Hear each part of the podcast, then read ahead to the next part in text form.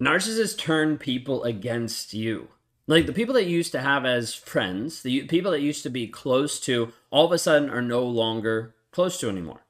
Now, sometimes it's the simple fact that you never had the friends, but you were brought into his friend circles. Oftentimes, this creates not just dominance on his part, but also control of the narrative and control of the storyline. So he can make sure if anything does go south, well, they're his friends, they're not really yours.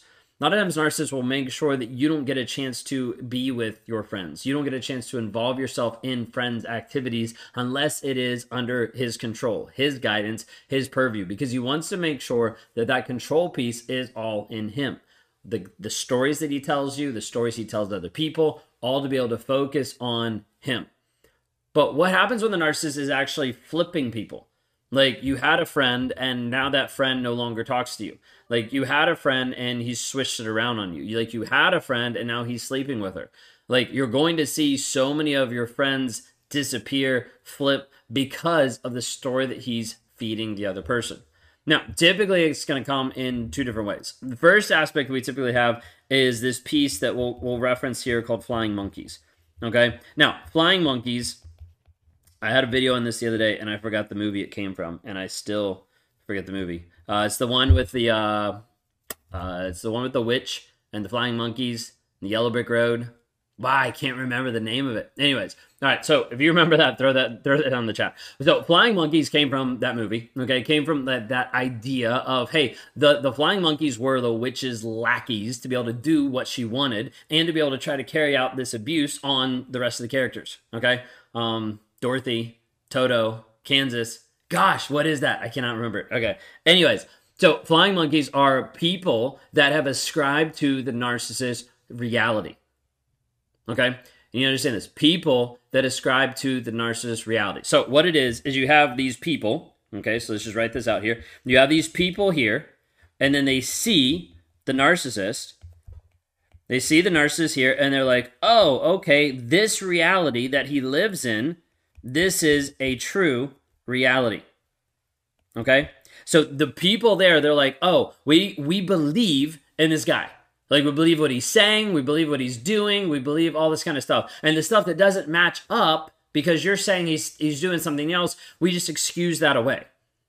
Okay, like you need to understand like a narcissist is going to paint a picture, okay? See like here paint a picture of this is his reality and he's looking for other people to believe in his reality. Now, if he gets them to believe in his reality, that's perfect because now he has these minions. Now he has these people to be able to carry out his bidding because it's his reality and they believe it.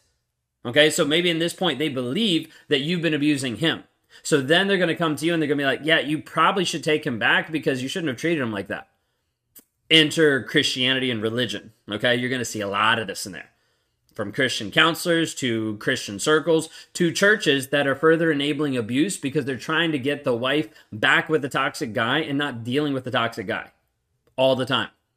Oftentimes, Christian counselors are the worst in trying to save marriages that are abusive and actually hurting people. And oftentimes, they cause it to go way nuclear and way more hurtful to the person that's there. Yeah, I said that. Some of you might not like it. Oh well. And you be able to understand like a narcissist is trying to get other people on their side. Okay, I would do this in the workplace. Okay, in the workplace, I would have this idea and I would share this idea with a couple different people, maybe a couple, couple like managers, a couple higher up people, and maybe two would like it and two wouldn't like it. So then it would be my job to be able to make sure I went to other people to make sure that they understood that my idea was better, so that they could tell the other people, "Hey, this is actually, this is actually good. We should actually do this." And so there's this piece of like, I was trying to be able to make sure my reality was validated by other people so that those other people could carry out my bidding. You see what I mean? Like it's still this manipulative piece. Now, oftentimes you're going to see this not just with flying monkeys, but you're all going also going to see this in the aspect of triangulation. Okay? All right. So when we talk through this piece of triangulation, I'm to I'm to try to write it out in a couple different ways to hopefully make the most sense, okay? Triangulation, let's just do it like this. So it makes the most sense. Think of it as a triangle, right? So you've got one place, let's put the narcissist at the top. okay, because he always views he's at the top anyways. So we'll just put the narcissist here.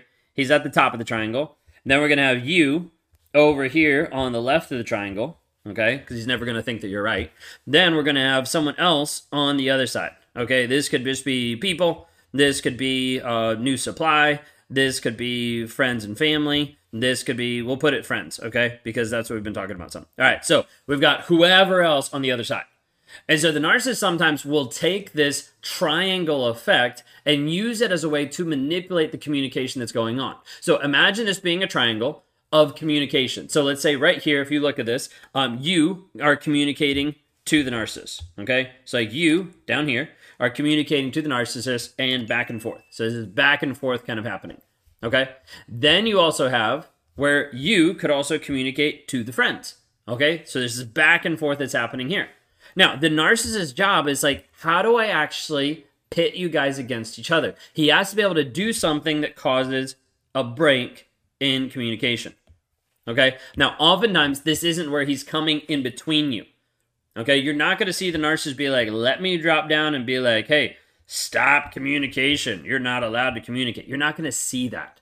Okay. He's not going to be that, that blunt about it. It's going to be much more subtle and much more manipulative. Instead, he's actually going to do something else. He's going to come down here to you and he's going to be like, hey, did you hear this that happened? Did you hear what they said about you? Did you hear what's going on? Like, I can't believe that she said that to you. I can't believe that he did that to you. I can't believe that your parents said this. Okay? And the whole thing is like to put this piece of doubt. Now, piece of doubt is just that little gap. And then he puts that doubt a little bit more. The gap widens. Now, then he has to do the same thing. So then he goes to the next person. So let's say he comes to the other supply, right? He comes to this person and he starts telling them a story. Like, can you believe my wife is so abusive? Like, I keep trying to like do stuff, and she's like, she's like, she won't listen. She doesn't care. Like, sells them another story, right? Like another version of reality that's actually happening here. And so as he's doing this, the whole point is, how does he actually widen this gap? Now, this is the wild thing that you'll see is there will be so much miscommunication. You will have relationships be completely severed. And nine times out of 10, it's because you didn't communicate with the person that he's talking about. Like he's put this gap in between you and a friend of yours because of the fact that you didn't check his story. Now, you probably have a friend that you're like close to and you check the story and you're like, whew, got that. Okay, but you have, you're going to have other people he's going to pitch you against friends, family member, coworkers, whoever, so he can bring you to a place of isolation. Because if you're in this spot, look at this. If you're in this spot and you have no more communication with the friends, with the family, with other different people, look at this. You only have communication with the narcissist. Like he has you in the perfect spot because you're on an island now. The, the bridge that took you from one island to the next is now severed, is now in the water, and you're no longer able to actually connect with anyone else.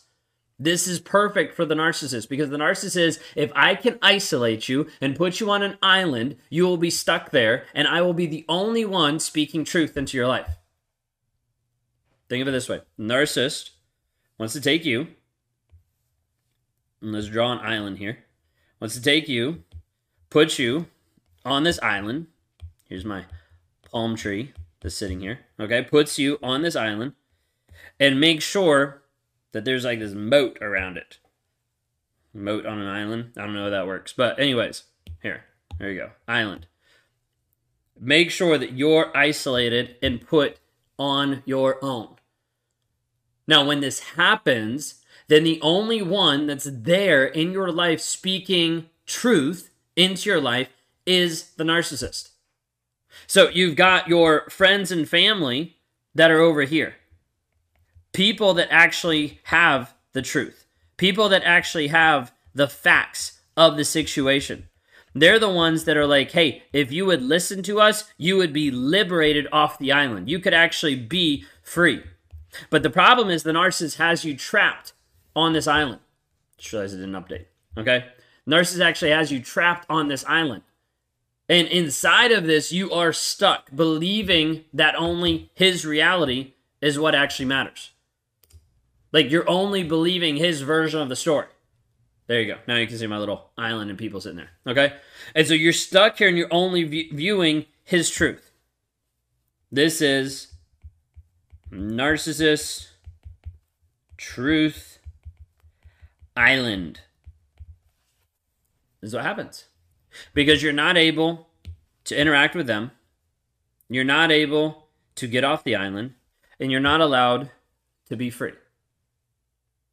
This is why a lot of times I'll say the facts will set you free because the only thing that's actually going to liberate you from the blindfold that the narcissist has on you you're going to be stuck in this reality, going to be stuck on this island for a long period of time. And that's his whole goal. Whether he's using flying monkeys or whether he's using triangulation, he's using this to be able to form a divide between you and other people so that he can turn other people against you, so he can separate you from the people that you love, that you care about, or that you should interact with so you see the lies and the manipulation that's going on in your life today.